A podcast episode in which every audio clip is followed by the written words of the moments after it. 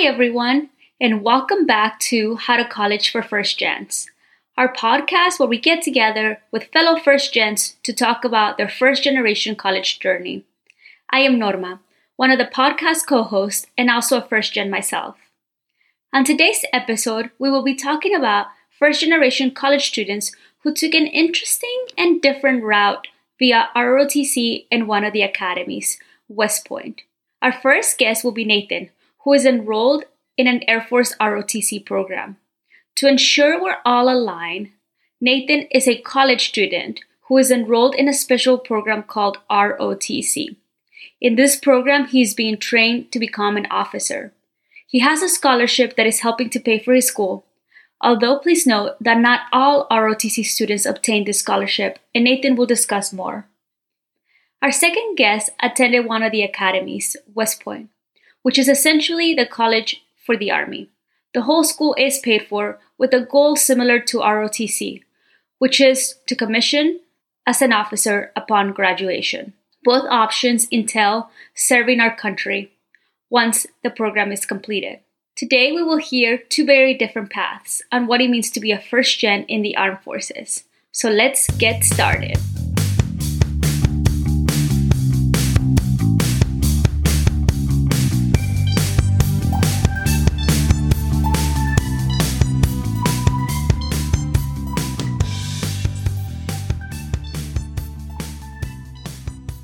Hi, Nathan. Welcome to the show. How are you doing today? I'm doing great. Thanks for having me today. Tell our audience a little bit about you. I was born and raised in the East County of San Diego. I led a very active high school life, did two years of water polo, two years of lacrosse, and then I was doing martial arts since before high school and all the way through high school. And then I also participated in FIRST Robotics. I did not participate in junior ROTC, and I didn't really consider it while I was in high school. My high school was unique in its offering of introductory vocational courses through California's Project Lead the Way program, which really drew me to the school to begin with. I am interested in science and engineering engineering. And so I was able to participate as a part of their engineering pathway. And I really learned some interesting skills that I think I wouldn't have otherwise, even in my college experience. Wow, I have no idea how in the world you were able to fit all of that in in 24 hours. So, tell me a little bit about your family. How did you realize you were going to become a first generation college student? So, college has always been a part of my academic plan. I'm very academically driven. I've had these big aspirations since even middle school to become a physicist and to go on to a good university where I could actually indulge in these interests. And so, it was never really a question of if I was going to college college, but when I was going to college, and my family has always been extremely supportive of that. My dad has some college experience. He went to community college and earned an associate's in fire science, which really helped him with his career as a state firefighter. My mom, she grew up on a farm in England, and she's had many, many, many life experiences that have been extremely rewarding and valuable. And because of that, they were extremely supportive of my own educational goals. So your family, from a very young age, they understood the value of an education, and for you, it was never a question of if you were going to do it, but it was sort of the next step down the road. Please tell our audience what does ROTC stand for and at what point did you learn about this and did you think this might be an interesting opportunity to do while in college?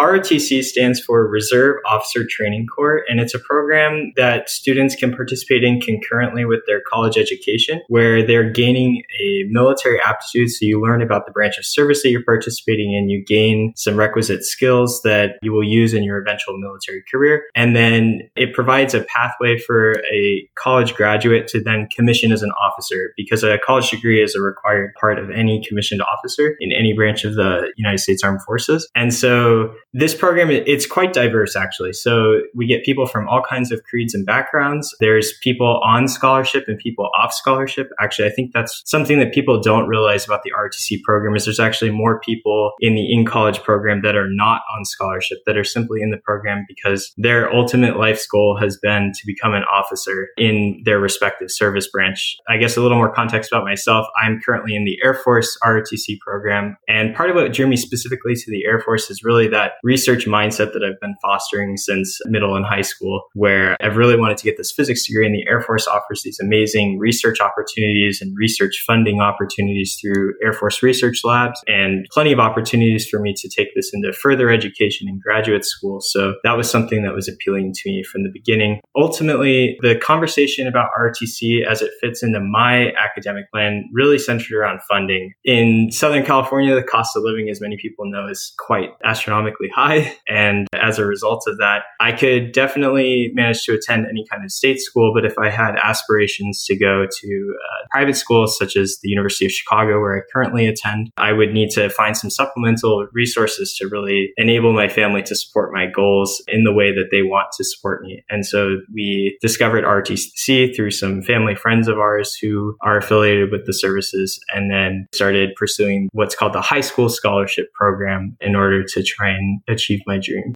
So it sounds like for you, it was a combination of two things this academic thirst that you have for research and finding a place that would essentially foster this, paired up with you need to pay for college and you need to find an opportunity to do so. Tell us a little bit about that moment when you and your family had that conversation of, yes, you are going to college, but you are doing a different type of program that, as you mentioned, allows you to become an officer, but it also means that you're going to serve and maybe be deployed. This is a reflection of my specific experience. And many, many ROTC cadets have quite different experiences with whether or not they receive funding and how they may or may not receive funding. The process really kind of starts around your junior year of high school. I really started looking into what the application entailed. There was a fitness component. You have to pass a medical examination. You actually have to be a US citizen to apply for the high school scholarship program. And then the process of earning one of these scholarships is as competitive as actually applying to some of these schools. And one doesn't necessitate the other. So it's very possible for somebody who's applying to the program to receive a scholarship and not be accepted to the school they're trying to go to or vice versa. I was blessed enough to earn both opportunities to both the University of Chicago and and to the scholarship, which allowed me to pay my way.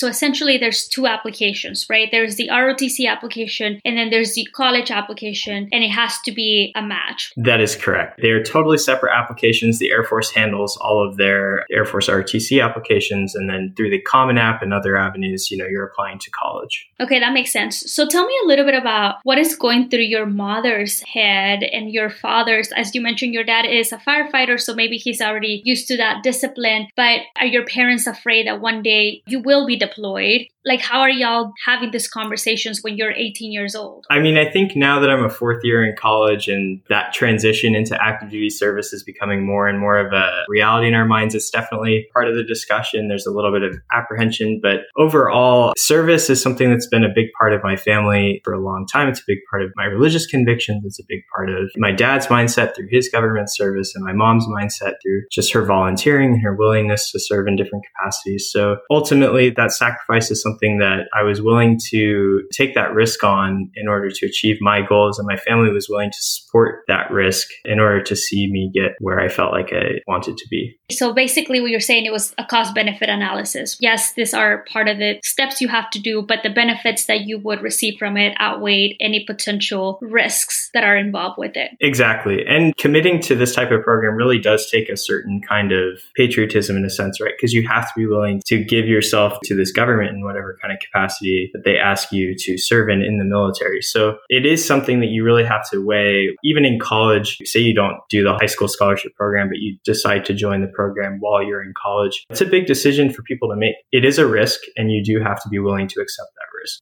So your college life was very different because you obviously were in a quote unquote normal college. You're not in an academy where everybody is getting ready to go serve. You are actually seeing college students that are having a quote unquote normal life. Let's talk a little bit about what your everyday life was like and what are some of the things that you think you missed out on and some of the advantages because you were part of this program. I don't think there's anything that I really missed out on overall. There's certain concessions that you have to make academic. There's certain standards the Air Force expects you to uphold. And I definitely have upheld them throughout my four years. But the University of Chicago is a very study heavy university. Engaging with students in that capacity has not been withheld. Some challenges of the program definitely include getting up at ungodly hours. Sometimes it involves getting up at 5 a.m. and going to work out or going to help out cadets or actually lead the program. So one thing that I think people may not realize about RTC is third and fourth year cadets are actually creating the curriculum and instructing first and second year cadets and getting them ready for what's called field training, which is our two week summer training commitment between your second and third year of college. It does add quite a bit of responsibility to those third and fourth year students. I think the time commitment is probably comparable to like a part time job. So it can create time conflicts with other clubs and maybe with employment opportunities. But one area where I actually think RTC has even enhanced my college experiences through opportunities such as study abroad. So I was fortunate enough to be selected. And again, this is uh, something you have to apply for. It's an extra opportunity that the Air Force offers to its cadets. It's a study abroad program called Project Go, where I was able to study Russian language for two months in the summer in Estonia. It was a, an amazing opportunity. I really got to engage with the local cultures there. I got to take some academic classes. I got to do some touristy things in Eastern Europe. And so the program definitely demands a lot of the people in it, but it also gives you a lot of opportunities as well. And it sounds like you were able to find those opportunities and take advantage of them. As somebody who also studied abroad, I loved my time in Spain. And I think I learned so much about me as an individual and the type of leader that I am and the type of person that I am. So, highly encourage all of our first gens, if they get that chance, whether it be through ROTC or their regular college career, to explore that. Tell me a little bit about your everyday life. So, just walk us through a day of a fourth year ROTC cadet. What time do you wake up? What do you do first? What time do you go to class? You mentioned that extra layer of responsibility. So, if you could embed it in there, that would be really helpful just to get us a vivid image of what your life is like. I guess I'll preface this by saying that my schedule can sometimes be chaotic. Day to day can really change the timing of when I have to wake up or go to bed. And so I usually start my day with my academic classes. I really focus, particularly in these last two quarters, to getting the best grades that I possibly can. And so it involves preparation for my classes, which start at about 11 o'clock or noon. And then I have class Monday, Wednesday, Friday throughout most of the day. Uh, and then in the evening and even throughout the day, I have to be ready to take phone calls from the officers in charge of the program or even my cadet peers because we have to be starting that planning process for the week's activities for ROTC. I personally prefer to work out in the evening just because that's when it seems to fit best with my schedule. With the coronavirus pandemic, the university gym has adopted a program where you have to sign up for a slot ahead of time. So I usually schedule that over the weekends to make sure that I get my hour slot. And then we currently have our detachment operations Tuesdays and Thursdays. So Tuesdays involves an academic class, which is in the morning for about three hours. And that's where we really get to engage with the history of the Air Force. We get to learn some of the day to day, what it's like to live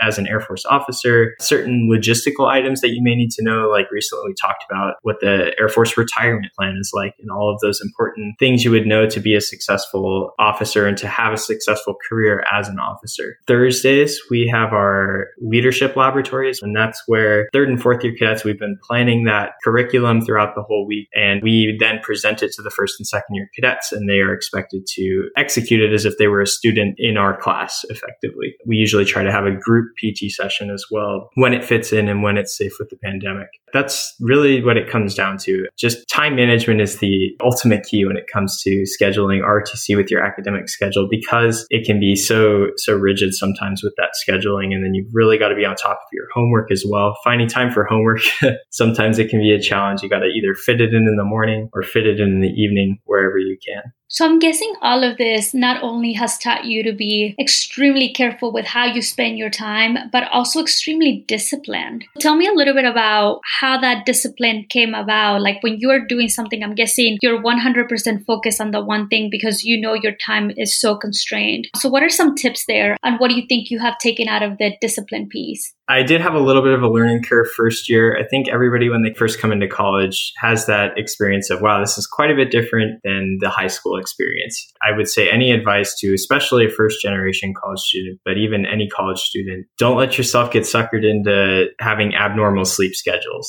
Find that good sleep schedule right from the beginning. It will really help you to be more successful because you'll be more alert throughout the week. You'll find that you actually have more time because you're scheduling in a better amount of sleep and then you'll be more engaged with activities you're doing. And definitely use a calendar. Calendar usage is something that I've learned to adopt over the last few years, especially as I've had more and more tasks pile on. And it basically got to a point where I really needed that calendar. Find some way that works for you to make sure that you can have that tick box list of, I have these activities to do. I've completed them. I know that I've done my job completely. Nathan, I could not stress your first point enough to our first gens about getting enough sleep. I think that I was someone who did not realize that until much later on in my career. And I'm 30 now, but I can tell you that I am still feeling the negative effects from a terrible sleeping schedule that I had in college. So if there's anything that I could change if I could go back is ensuring that I was sleeping at least seven hours a day and like actual normal times, midnight to seven, instead of sneaking in an hour here and an hour there. So I think that is such a valid point that you're bringing up. Let me ask you something. What is it that surprised you the most about doing college in ROTC? I guess one thing about the military environment as a whole that kind of surprised me is just how change oriented the organization can be. There's a quote by the Chief of Staff of the Air Force, General Brown, who said, accelerate change or lose. And I think that's really valid when you're in Air Force ROTC because if you're not ready to change, if a new policy comes down or if the schedule changes and you're expected to be somewhere and you weren't previously expecting to be there, if you can't roll with those punches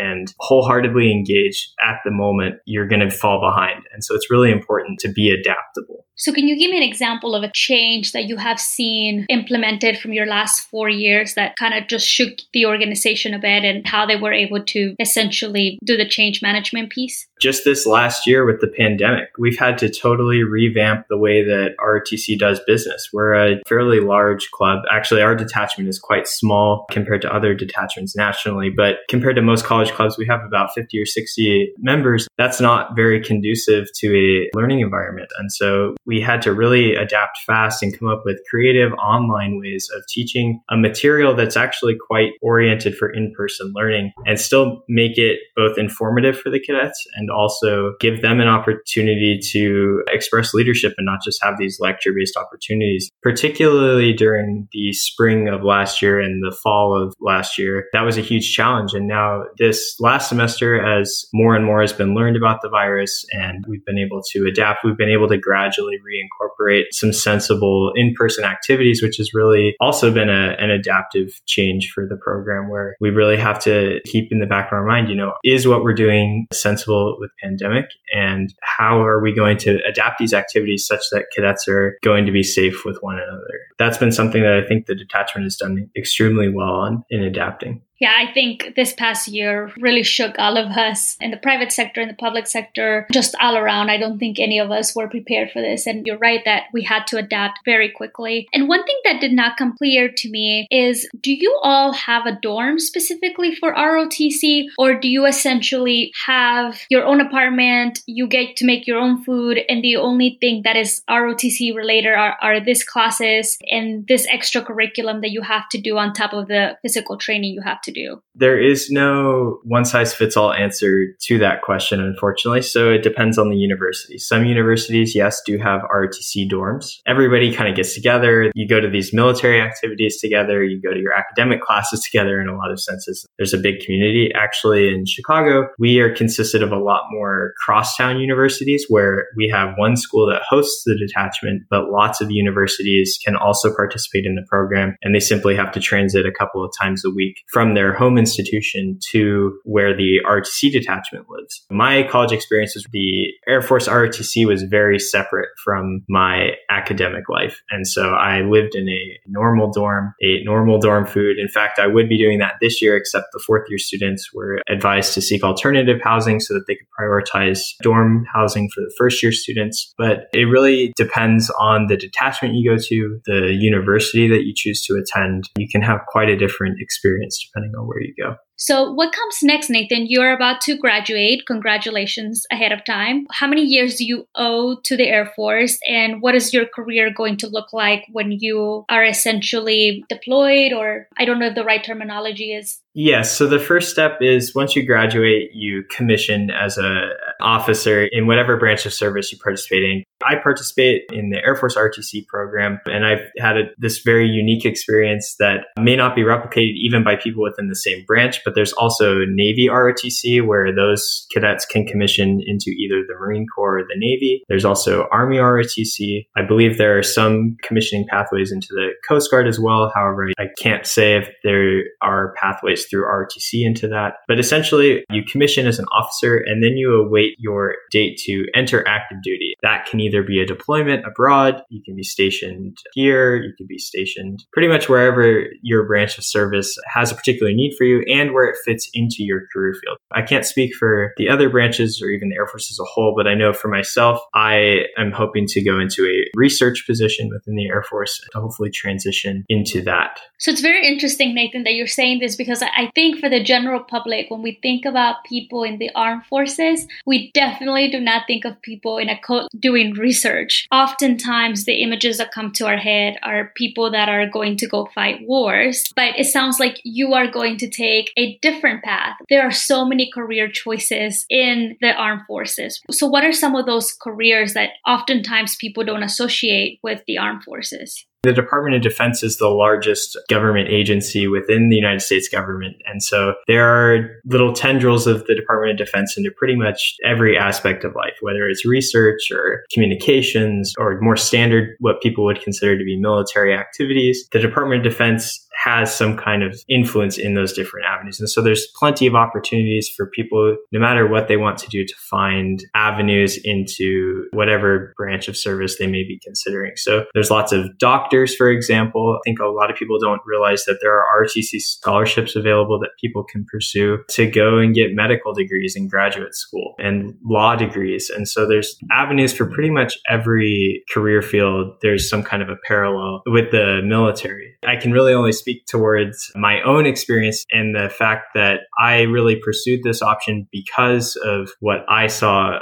about scientific research in the military and the types of opportunities that that would provide through lots of funding. For example, science is really driven by funding. And so having access to facilities that are going to be on the cutting edge and work really closely with civilian institutions. There's plenty of corollaries in the scientific community between the military and the civilian sector. And so the world is the oyster so to speak. Anybody can really do anything. I love that. I think that is the big takeaway here for me, and I hope for other first gens. There are so many careers that you can take while still doing ROTC, right? So I think the question for our first gens out there is if you are interested in serving your country in this capacity, it does not mean that you have to give up, per se, your other dreams, right? Like there's a way to intertwine them in the way that you have been able to do, Nathan, with your research. And I'm guessing maybe you're thinking the PhD route here. Oh, absolutely. Uh, and again, that was something that I've really kind of had my eyes on from the very beginning. I've always really wanted to pursue that graduate education. And it's definitely something that's extremely important for the physics career field, getting those advanced degrees. I guess I could also mention, in addition to physics, I'm also studying Russian language and literature. I kind of alluded to that earlier, but that's also something that the Air Force has been really supportive of too through study abroad opportunities. So there's really all kinds of amazing opportunities and avenues that can be found through this program.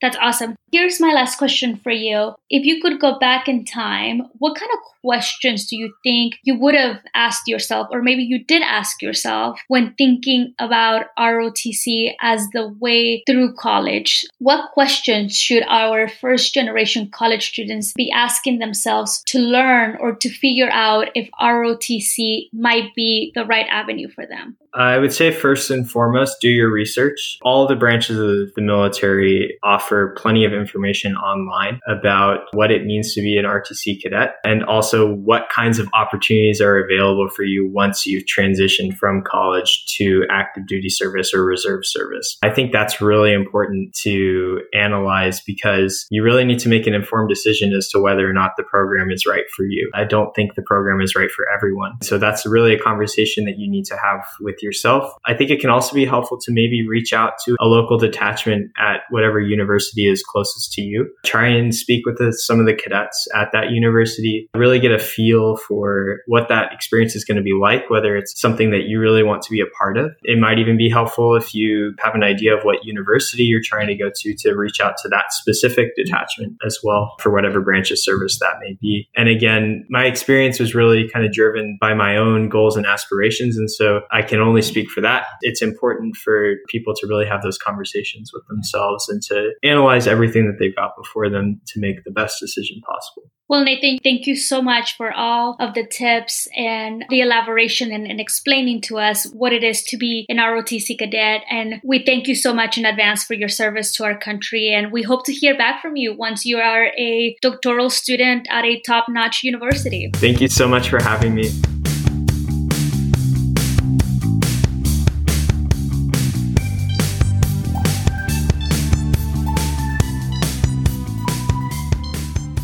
Now we will move to Eddie Ortega, our guest who attended a couple of the prep schools before getting into West Point.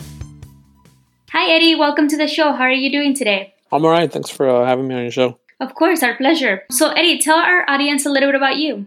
My name is Eddie Ortega. I was born and raised in Houston, Texas, into a family of seven immigrant parents, four siblings, two older sisters, two older brothers as well. Went to one year in Schreiner University in Kerrville, Texas, and that served as a preparatory program for the academy. Then, after graduating from that one year program, I went into West Point Good. So we're actually going to dig in a little bit to each one of the phases before we talk about your experience over at West Point. So let's talk a little bit about how your first generation college experience was like. So at what point did you realize, well, my parents haven't gone to college. You had some siblings that did. At what point were you like, okay, we are first generation college students?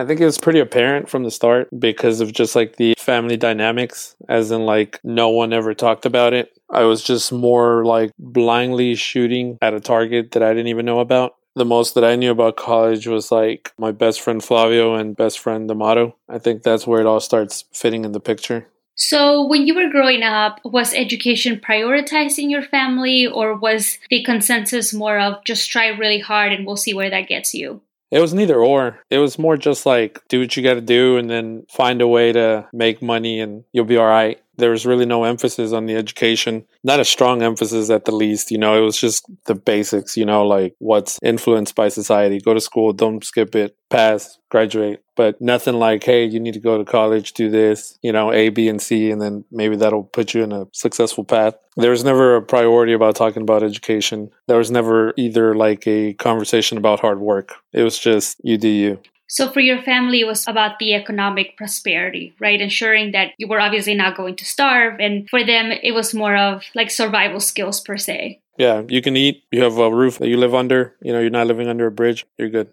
Yeah, totally. And I'm guessing that had a lot to do with like how your parents grew up and what they prioritized just for themselves as well. Right. And then being the youngest, those ahead of me really didn't set a standard there wasn't really like a standard like oh okay yeah you go to college you do this you become this you know it was more like well your older sister went to college you know and she lives kind of well. Your other sister's going to college and she's taking a little longer than usual but there you have that and then you have your brother that's really not doing much and then you have your other brother that's really not doing much either. So there's really no standard in terms of college and school so then you go on to high school. Tell me a little bit about that experience. Were you challenging yourself? I know that you joined JROTC. So tell us a little bit about what JROTC is and why did you decide to join it? Yeah, I never really challenged myself in high school. It, it was just more like go to high school. You know, it, it, wasn't like try to do your best in high school. It'll set you up for future endeavors. It was just like go to high school because it's part of doing life. So I just went to high school and strolled along, you know, not really bend my back backwards to like try to get good grades or try to excel or anything like that. It was just kind of like, okay, well, let's go to class, do what I can do, and then that's it. I was in JROTC for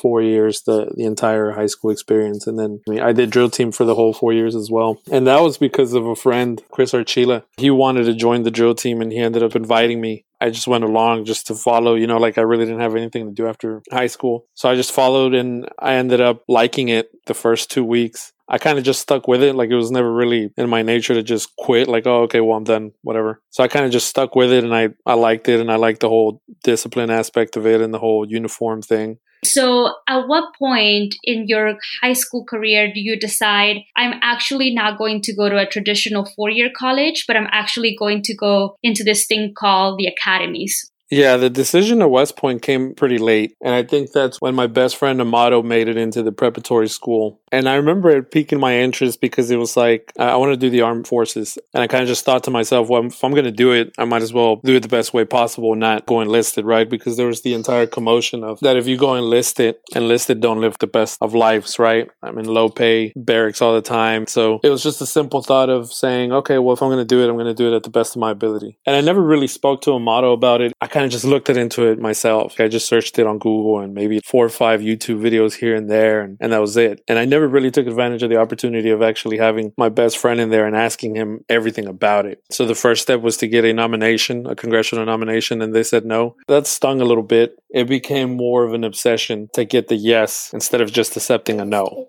So, why did you not ever talk to your best friend about this if this was something that interests you? I mean, you decided to sort of take the hard way, if you will, by Googling this all by yourself when in reality you had a wealth of information very close to you. I think it was because I was a little shy in terms of asking about it. And that's because he used to poke a lot of fun at me. So I just felt almost silly asking about it. Because in high school, I was weighing like 265 pounds and stuff. It seemed unrealistic even asking about it. I used to have a class that was taught by a track coach. I wanted it so bad in my mind that I'd be willing to wake up at 5, 4, whatever, and try running. Even if I've never ran, I was going to try to do it then. And so I remember asking the coach, like, hey, I know you do track and field or whatever, can you help me out? And I remember him saying, that's not for you. Like, you're not going to be able to do it. Why don't you just let go of those dreams? You're not going to lose 60, 70 pounds. And so him saying that kind of just shattered me a little bit. So it shattered the idea of even asking Amado for help. So I was like, well, a coach sees that. My best friend that actually goes there is probably going to be like, I don't want to tell you the truth, but you probably don't have it to attend. So, what I'm hearing is a lot of your commitment to attending one of the academies perhaps fueled from a lot of no's that you received. No from the initial nomination, no from the coach, and perhaps that's what fueled you and pushed you to keep on going. That's absolutely what sparked it. I didn't want to just sit down and say, oh, well, somebody said no, and that's it. I, I wasn't going to take someone's opinion or whatever and just make that my reality. I didn't have, obviously, like support at home either about it because they didn't even know about the place. And then asking teachers for recommendation letters, they were always like, yeah, I don't, I don't think you're going to make it, but yeah, I'll write you the letter.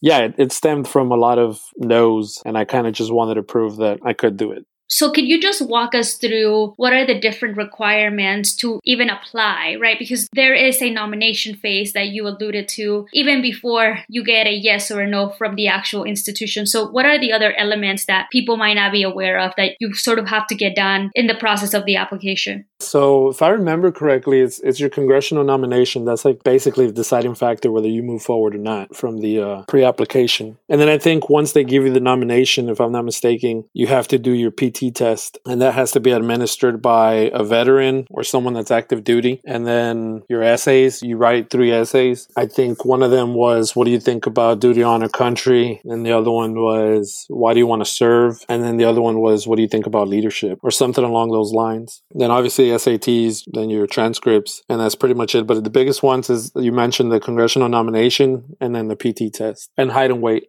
So remind me how many people your congressman or woman can nominate. They can only nominate two per academy, depending on the size of the district. But we obviously lived in a big district, so I think it was two per academy. And the reason why I ask that it is because I want our audience to understand the level of rigor that is associated with getting this yes. You have to be one or two of this individual. So that already sets a high bar. Let's pivot here. You talked a little bit about talking to your family about this. So can you go down memory lane here with me? Do you remember the first time that you brought it up to your family? What did your mom say? I imagine there's a lot of images crossing her mind, right, of people fighting in Afghanistan. Do you remember what she said to you and what your dad said to you at that point? Yeah, I think the first time the name West Point ever surfaced my home was when Amado made it in. And that's because he used to go to the house right after high school every afternoon. And I remember him being super excited that he got into the prep school and he brought it up. My parents didn't even know about that place. I remember he left and my mom was just asking me, like, what was his deal? You know, like, what was he so excited about? And so I explained it to her. At the time, like, I didn't even comprehend either, like, the magnitude of the academy. I explained what I read on Google and what I've heard from, like, Lieutenant Colonel David, the head instructor of JROTC, and whatever other guests that would come and talk to us about West Point or the academies. Where it did start to come up a little more often was when they saw me cry like crazy because I didn't get the nomination. Like I remember getting the letter and saying it wasn't there and I was just crying. And then my dad sat next to me and he was asking me, well, why are you even crying? And then that's when I started explaining it. It's in 2009, so it's in the middle of the war. And then I think my brother had just been shipped off to uh, Parris Island for the Marines. And so they had just that small trauma, right? That my older brother had left and they were dealing with that separation. Now their younger child wants to go to what seemed to them was just like straight to the armed forces. They're not even looking at the importance of the academy. They don't even know that it's college. That took me about like a month to explain to them that it was regular college with the commitment, obviously, to serve.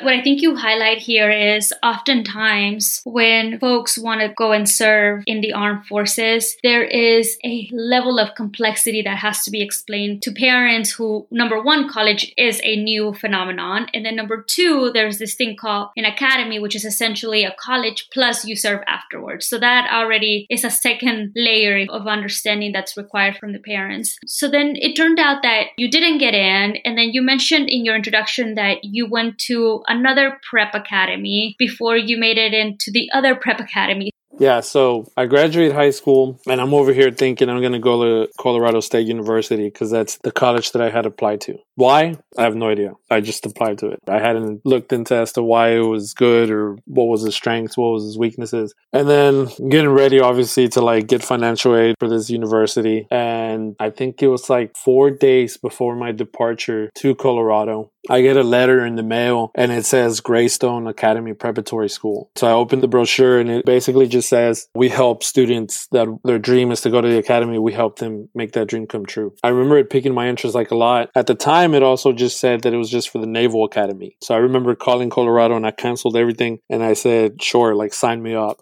So let's pause there for a second, Eddie, because I actually did not know this. Just to make sure we get this straight. You're about to go off to college. You decide four days against it because you're going to go take a gamble on this other institution that you've never heard of, but that promises to make this dream a reality for you. That's right. I signed up the application. I put in all the paperwork. I did the essays. Like I did everything in two, three hours because the application, the deadline was that day, four or five hours before. So I fill out the application, whatever, and I get a call from Commander Bailey, the guy that was actually in charge of North Greystone Preparatory Academy. And he says like, yeah, bud, you're in. And we already did the whole financial aid, whatever. You only have to pay six grand out of pocket. And I said, great. And my dad at the time was super happy about it, right? Because it was in Colorado. It wasn't like 10 or 12 hours away. It was three and a half hours. And so my dad supported that part. So he drops me off, and then everyone in there wants to go to Naval Academy, right? Because that's what it was made for. It was pretty silly, but after like a month or two, I was like, man, what am I doing? Like, I really don't want to go to Naval Academy. I came up to Commander Bailey and I told him, I'm like, hey, you know what? I'm going to be honest with you. I, I don't want to go to the Naval Academy. I want to go to West Point. That's always my dream. I don't know if you can make that happen. And he was like, we don't have an affiliation with West Point yet. And we're in the talks so they can try to accept this program, but there's no promises. At the time, that program was new. It was only me and like six other guys. I didn't know that. So it doesn't even have an actual track record of success, is what you're saying. That's right. They had his track record, and I came to find out later, was two students. And so, so on the brochure where it said 100%, then you look at it and it's two students, you're like, oh, okay, well, no wonder. Then I get in there and I become the first one out of that program, the second class, if you will, to go to West Point. Okay, so then you actually get accepted into the prep academy. And just for our audience, there's three academies, right? There's the Naval Academy, the Marine Academy, and West Point, which feeds into the Army. Is that correct? There's United States Military Academy, which leads into Army. There's the Naval Academy, which is Navy, but the Marines are part of the Navy. So if you choose to go to Marines, you can go Marines as a choice from the Naval Academy. And then you have Air Force Academy, then you have Coast Guard Academy, and then you have Merchant Marine Academy. And any of them you can choose to go whatever branch you want. It just gets that much more difficult. So from Army, you can go to Marines, you can go Air Force, whatever, but you have to go through a whole process of branch selection, which makes it difficult. And then the Merchant Marine Academy, you don't have a service obligation after that. You actually don't have a stipend or anything like that throughout the academy. It's just regular college with uniform, basically like a big ROTC or like Corps of Cadets like Texas A&M type of thing. So I want to dig in a little bit into that, Eddie. So tell us about the benefits of going to this type of academy. So you mentioned the stipend, like how much are we talking about? And obviously all of your education was paid for, but what are some of the other benefits that most people don't know? Now that I'm a little more mature, I'd say structure. And I say that because when I was younger, I don't think I would have admitted to you or I don't think I would have known to say that structure was beneficial for me. I think if I would have gone to a regular college without any structure, just like a free for all actual university, I don't see myself graduating. I feel like I would have just deviated. But the structure that they provide, you're going to take these classes, you're going to do this, you're going to work out, you're going to talk about leadership. You know, like a lot of things that I didn't know that I needed to know. And I found that to be a huge benefit. I think what I hear you say is just connecting the dots here from your upbringing because perhaps you didn't have that level of structure and because you didn't really have a vision of what you wanted to do with this college degree, the probability of you graduating would probably be non existent, according to you, if you had not had the structure in place and the pillars to sort of stand you up and say, this is why you're doing the things that you're doing. Right. Or just show you what's out there, period. Yeah, Eddie. So one thing I don't know that I capture fully is the why. I mean, you're talking about being extremely disciplined, getting up at outrageous hours of the day, not really having the college life. I'm guessing like parties were not a thing for you. I work with a lot of folks from West Point, and a lot of them, more than probably 70% of them, would say that the experience was not fun for them. Yeah, a lot of them will probably tell you, I bet you they say verbatim, horrible place to be at, beautiful place to be from. And so I don't understand still the reason why you would want to put yourself through that. Knowing what you know today, at the core of it, why was it that you wanted this so badly, badly enough to continue to try not once, but twice? Well, three times, really. Yeah, three times. So, yeah, tell us the actual why behind this it was more of an obsession. Once I made it there, I fell in love with it. Yeah, it, it, was sucky waking up at five in the morning, someone yelling at you, and that's your college experience. Not going to parties. You know, you're 21, but you don't get to drink. Talking about leadership all the time, and, you know, everything is just very formal, very professional. You're missing out on the uh, regular college experience. But looking back at it now, like I just, I fell in love with it because it was about trying to be the best for you so that you can gain respect from your soldiers, you know, and then that whole aspect of leading was that's awesome. I want to do that. Can you tell us a little bit about what it was like to be a student there as a first generation college student? So, we talked a little bit about bringing your parents along for this ride. A lot of the things that we hear from our guests is having to send money home or even how to talk to your parents because you're so far away. Do you feel like you became someone they didn't recognize? So, what are some of those challenges that perhaps were associated with being a first gen college student? Yeah, so the sending money home, I'm lucky to say that my parents never really demanded that for me. I didn't have that problem. The ones that I can associate with are not having the support system at the academy, making me feel very left out. The academy is like a small school, right? So each class was the size of our senior class in Lamar High School. It starts off like 1,200 and it dwindles down to 980 or something like that at the end of graduation. Throughout the whole time of the academy, because you're always locked in, they always have celebrations where you can invite your parents and stuff like that. So they'll have like yearling winter weekend and plebe parent weekend and stuff like that, right? Plebe parent weekend is probably your biggest weekend as a plebe there because you don't have any freedom, right? You're walking to class and stuff like that with your mouth shut. You know, you can't talk on the hallways. When you're in the buildings, you're walking against the building, right? With your hands cupped, saying yes sir, no sir, greeting everyone. And so that plebe parent weekend is when everyone is gone because it's the weekend right before spring break, but they hold you there and then you can go to spring break after that weekend. So everyone's gone, right? No first ties. And so the whole academy is to yourself. And that's the time where you can share it with your parents and stuff like that. When everybody has their parents there and you're the only one that doesn't, it's not the best of feelings. And so I think that's the part that I needed the most to at least feel that I was doing the right thing. But when we're having all these banquets and all the parents are there and smiling and cheering with their kids, and I'm literally just sitting there by myself. So was it because of monetary reasons that your parents couldn't be there or why was it that they weren't there with you? No, it wasn't monetary reasons. It was just I don't think they understood it. It was kind of like you have prom. Oh, okay, congrats, go have fun. And that's the way they took it. You have plebe parent weekend. Oh, cool, go have fun. And I think it goes back to your earlier point, right? Like this lack of understanding, number one, about college, and then number two, about college plus serving in the army. And like you said, I'm sure that your brother's trajectory also influenced their sentiments around it. But you were able to have them during graduation? Very forcibly. But yeah, like it, it, wasn't just me. It was it was my sisters and my brothers, like all basically just pulling strings, saying, "You guys are idiots. Like, pay attention to what he's doing. Pay attention to what school he's graduating from. It's not the biggest of deals, but it's a big deal. So just go." Yeah. So tell me, what goes through your mind as you are walking across the stage and you are literally almost feeling that diploma in your hand? I made it, but it's almost unreal. You know, it almost seems like it's a dream and you're going to wake up and you're going to have to go do PT again. I think it's one of those moments that you're like, wow, I worked so hard for this. I can't believe that it's manifesting into an actual diploma, into an actual career. Let's pivot over to that career. So tell us, how many years did you have to serve? Where did you serve? And what did you do?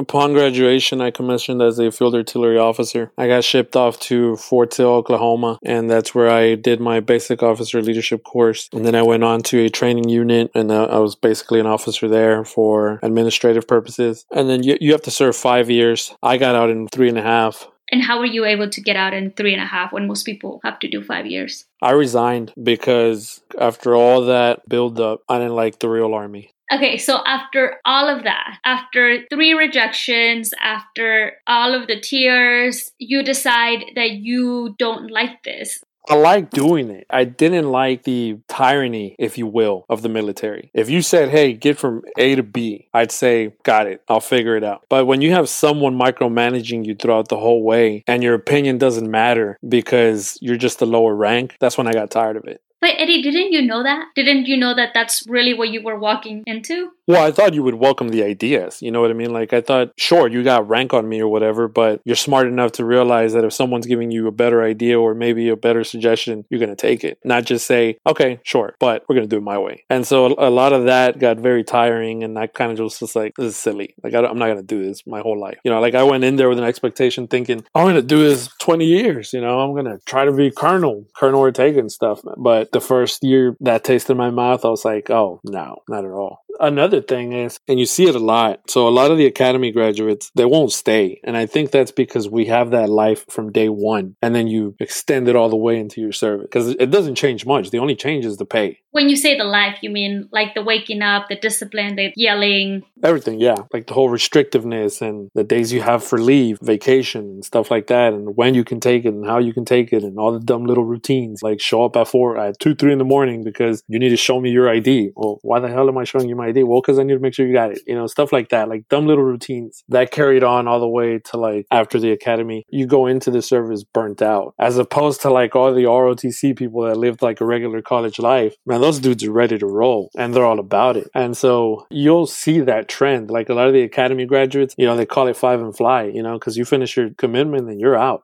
So I have two follow-up questions here before we talk about being a vet. My first question is what are the implications for resigning? So you're essentially quitting your job before it's over. Question 2, what advice do you have out there for first gen students like yourself who think that they really want this? How would you have gathered better data so that you made different decisions about this? The consequences, they vary and they vary a lot due to the presidential administration that's in place. You can get out. That's it. No biggie. You know, honorable discharge, whatever. You're done. And then other ones are like, okay, sure, but you're going to pay me active duty, like whatever's left. So if you didn't finish your five year contract, then you pay that year remaining, which is not much, but you still got to pay it back. But they don't make you pay all of the money for West Point, for example. No, no, no, no. Okay, so under which administration did you leave and what were your consequences? Right after Trump, and there was no consequences. Let's talk about my second question. Like, how would you have gathered better data to make maybe different decisions I think I would have liked to talk to someone in the armed forces at the time and took you like literally what your day looked like from start to finish. You don't really have that at the academy, you know, like you don't really understand what you're getting into, you know, like branches. And I think the only way you don't know is what we're talking about, right? First gen student. A lot of the kids in there, well, they got daddy, they got mommy, or they got brother. I didn't have really anyone to talk about it in terms of like, as an officer, what do you do? So as a first gen, like they present all these branches to you, you know, like infantry,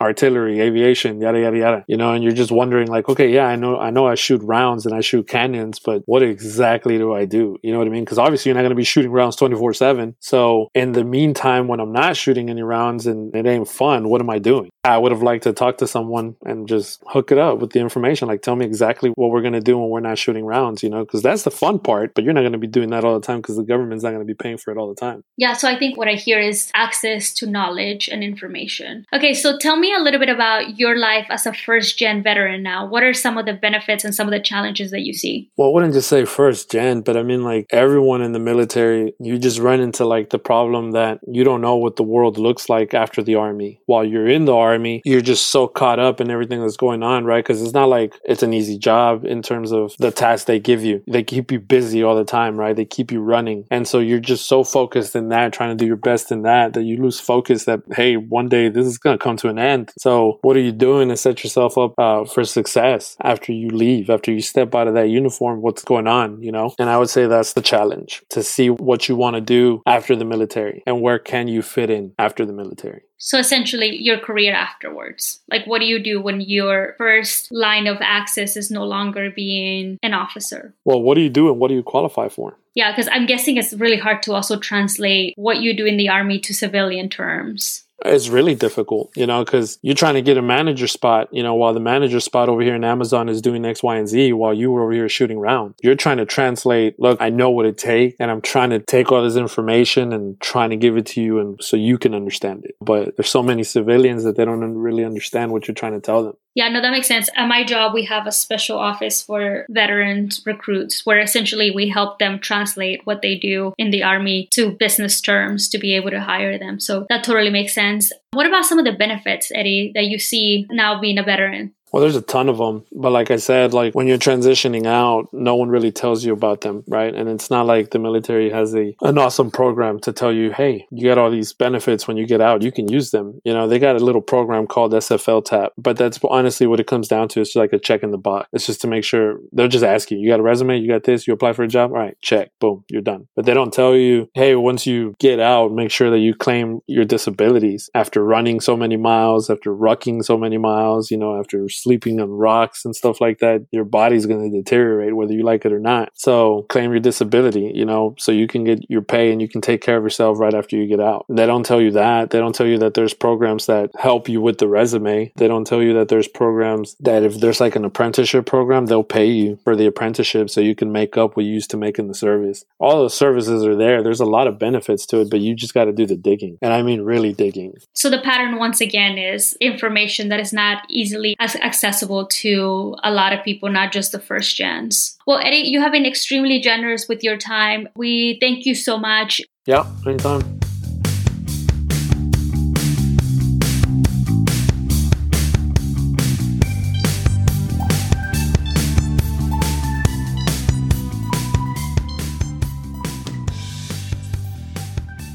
As both of our speakers have alluded to, ROTC and West Point, or any of the academies for that matter, are a big deal. The armed forces present many opportunities as we heard today and should be analyzed as much as possible since it is not for everyone. It is important, just like with college, to know and understand your why. Always continue to ask yourself that question Why am I doing this? Today we heard from two different speakers who had different motivations for starting this journey of doing college and serving in the armed forces. As Nathan pointed out, it requires a high level of patriotism. And as Eddie reminded us, it is a decision that should not be analyzed just at the beginning, but at every step of the way. Doing that pulse check is incredibly important, and I cannot emphasize it enough. We thank both of our speakers for their service to our country and any other first gens out there who are also serving. As always, feel free to leave us a review, a comment, or a shout out. Until next time.